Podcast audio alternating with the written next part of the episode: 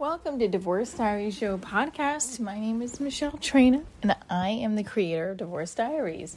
And I was going to set up my microphone and everything and do it from my computer, and I'm totally just recording from my phone tonight because I am tired and I wanted to just really share my thoughts on this quick episode and to do the microphone setup. And I know that it would have taken me another 15 minutes with my ADHD.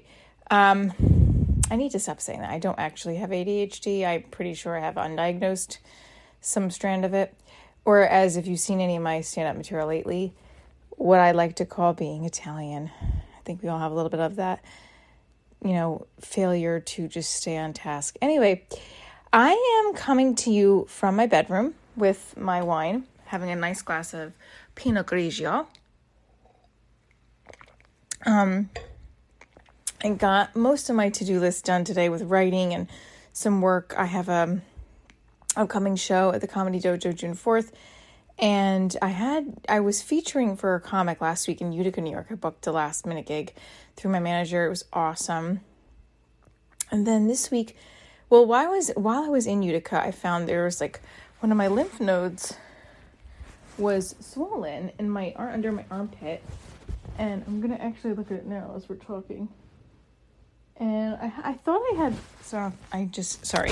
I had my booster, I thought, under the right side, but then I found out, no, I had it on the left side. But anyways, under my right arm, and I thought that could have been from the booster. And I had my mammogram, and they did an ultrasound on it.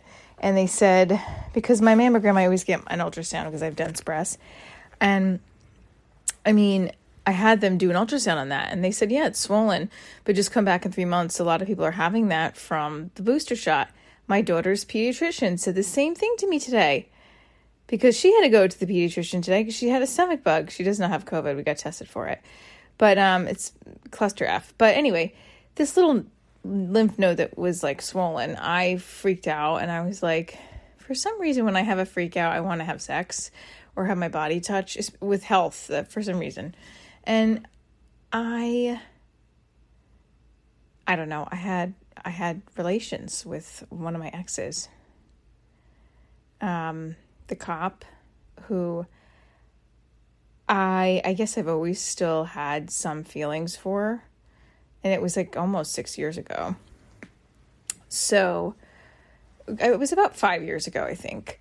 And, you know, he came over and we had sex, and it was nice, and then we talked for a little bit, and we had sex again, and then he left. And I'm okay with that. I wanted to have a physical relationship with him because I knew to an extent I can trust him, and he's familiar, he's attractive. I'm not adding another notch to my belt, not that that matters, but I'm still very attracted to him, and there's enough emotional connection for me to pursue that in that way, right? Plus, I just wanted to be physically touched by someone I felt attracted to that I didn't have to go through the motions of getting to know or whatever. I don't know. It felt nice. Of course, now I'm definitely hoping that I hear from him.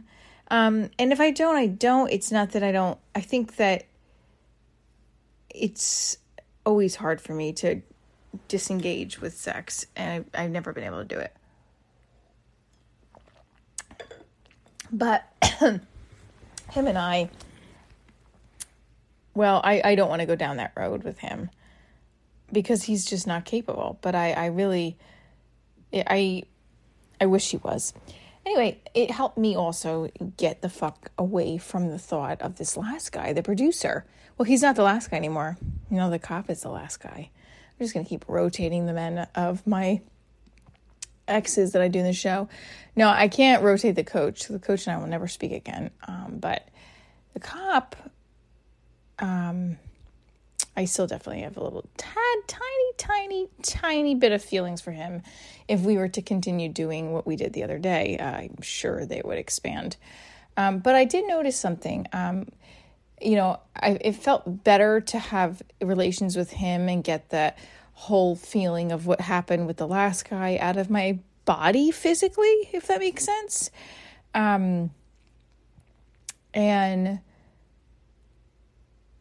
I don't know. I'm actually shocked that I went through with it, because him and I had talked about doing this for the last couple of years, and I never, ever have the balls to go through with it. There's been a couple of times where he's like, I'm coming over right now. And there's been a couple times where he actually had initiated it. A couple times I initiated it, but then I always back out. And then the times that he would initiate it, I'm like, unless you want to like take me out. And then he'd say, sure. And then he'd forget about it. And then, you know, the whole nine yards. This time I was just like, what are you doing Saturday? I don't have my kid and I need to be touched. And here's my body. And he's like, I'm out of town. And it was a frowny face. And I said, well, if, you know, you're around during the day on the weekdays, let me know before the weekend. And to my surprise, he was like, okay, I'll be there on Thursday before at 12. And he was. And I enjoyed it. You know, I just, you know, there's a part of me that wants to hear from him.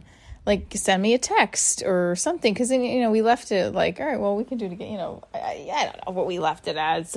But I definitely wanted to go for more rounds. And after we had sex, we talked. And then he was, like, getting ready to leave. I was like, where are you going? I want to have sex again. And he's like, I thought you had stuff to do. I said, I do, but I want to finish. And he was like, I thought I just did that. And I just was quiet because, unfortunately, sometimes it takes me a little bit longer to finish, especially in this sign of circumstance where it's just like, boom, let's have sex. I need to be spoken to. I need to talk. I need to feel good energy from the other person. And then I get turned on, you know? And then I basically persuaded to go another round. And then I finally finished and he skedaddled. So we'll see what happens. I don't know. He's not into relationships, or he's just not into relationships with me. And there's a history with him and I that I definitely understand why he wouldn't be interested in a relationship with me, considering I had a really poor reaction towards his refusal for commitment. I get it. But, you know, of course there's a part of me that would love for him to message me and say, let's grab a drink. But either way, I'm glad I did it, because I am not physically stuck on the producer and having this, you know, it hurt last. It still does hurt, but, you know, I kind of physically swiped the last experience away. And now this is my last experience. I don't know. I don't have any interest in dating. I don't have any interest in finding and conversing with new men if it's going to take energy away from my show. And yet I took an hour and a half of my time to have sex with my ex-boyfriend who has no feelings for me. So that makes no sense. It doesn't make sense. Really? What I physically felt disconnected from the producer when after this had happened, and I felt like I opened an old door up that I shouldn't have opened, but I did anyway. And I went through some of that past. Well, having sex with him definitely opens up the floodgates of the past, because specifically when we were talking, we talked about things I didn't realize he remembered about me. And, I don't know. I guess, I don't know. I definitely hope he reaches out in the next week, and maybe I just will. I don't know. I have changed, though. I can feel that I've changed when it comes to disconnecting sex and commitment and relationships, because I'm just so tired of it all. And I found comedy after. I mean, I was in comedy before I dated this guy, this cop, years ago. But I went to stand up because of him, because of the breakup, because of how bad I felt and how ridiculous some of the things he would do were, that I was like, you got to make fun of this shit. This is absurd. Canceling on me for his dog, his mom, you know, all these. And the crazy part is he was going away this weekend. I was like, well, where are you going? You know, and he's like, Virginia. You know, they keep it very short and simple. Then you got to ask, oh, what's in Virginia? My niece. Oh, thank fucking God it's not a woman. But who knows? And I remember the whole situation, and he's like a father figure to his niece. So I think it's very sweet and kind. I do hope he reaches out, and if he doesn't, he doesn't. I mean, we still will talk, but it'll never be a relationship, because he and I don't know, he doesn't want to open up, I guess, or he doesn't even want to be with me. Physically, it was great. He has a huge one. Not that it matters. I don't know why. This is what I'm putting on my podcast now. He is a huge one. No, physically it is great. I can connect to him, but emotionally, when I want to connect to him, I could feel he's not there. So it was perfect, because I just wanted to physically feel touched by someone I used to at least cared about a little bit, and it felt good. And it wipes away. This is a rambling episode, so I apologize. I also felt good, because I was like, good, now that producer that I felt was going to be this new guy in my life, or I felt a strong future with us. And just so you know, he never wanted a future with me. I just felt like he was going to be somebody long-term down the road, and clearly he's not. Sleeping with my ex was nice, because it shook away whatever happened 9 months ago that made me feel really hurt and depressed for months. I don't suffer from depression from what I know, but it made me feel depressed the way he abandoned any small friendship we had and made me feel bad. And, you know, I have a part in being reactive and doing stand up on it, but like, he knew that's who I was to begin with. And he was fucking a dick to me. But at the end of the day, I deep down in my heart still wish that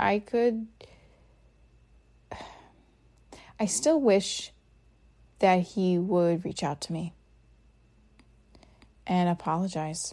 And I'm never going to get that. Just like I'm never going to get from the cop a text message that says, hey, let's hang out. You know, it'll be here's it to my dick. Let's go to town, but it won't be let's go grab dinner. So, I am feeling the growth, though. I'm not as affected by it. I'm like, whatever. I'll put it in my show. I'll put material out there. I'll write from it. And the best part, the cop is so, like, he doesn't care. He says to me, well, I'd say I'm going to Philly, but I don't want you to put it in your you know, he's, like, joking around because he was going to Virginia. And I appreciated that.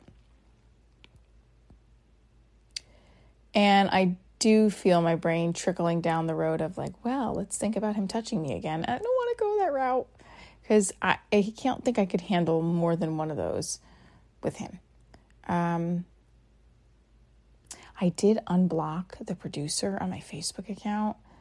I don't know why. I must have done that. I think I did that a couple weeks ago when I had wine. See how wine affects me? Yes, I'm blaming the wine. I think I was totally sober. I'm just kidding. And he is in this Facebook, he's in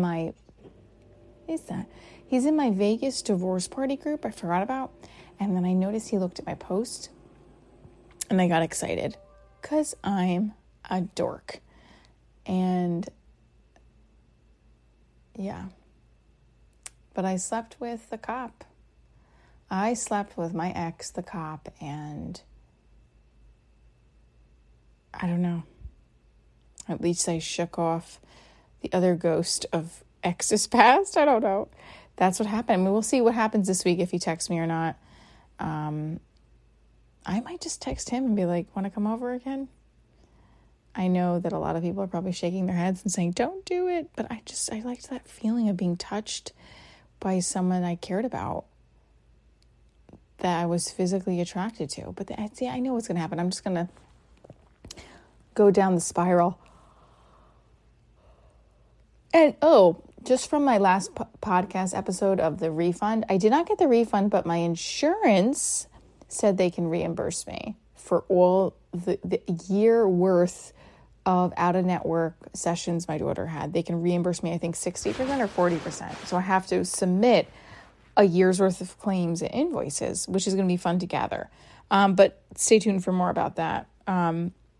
Guys, I have a live show coming up June 4th at the Comedy Dojo East in Morris Plains at Funny Step Comedy Club in Cuyahoga Falls, which I think tonight I just auctioned off myself on a date with one of the comics in Ohio. I don't know why I did that, but anyway.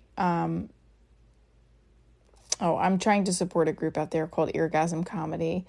They're a good group of people, so they're based in Ohio too, near Cuyahoga Falls, but I will be on New Day Cleveland on June 17th as well, promoting the show in Richmond, Virginia, July 28th.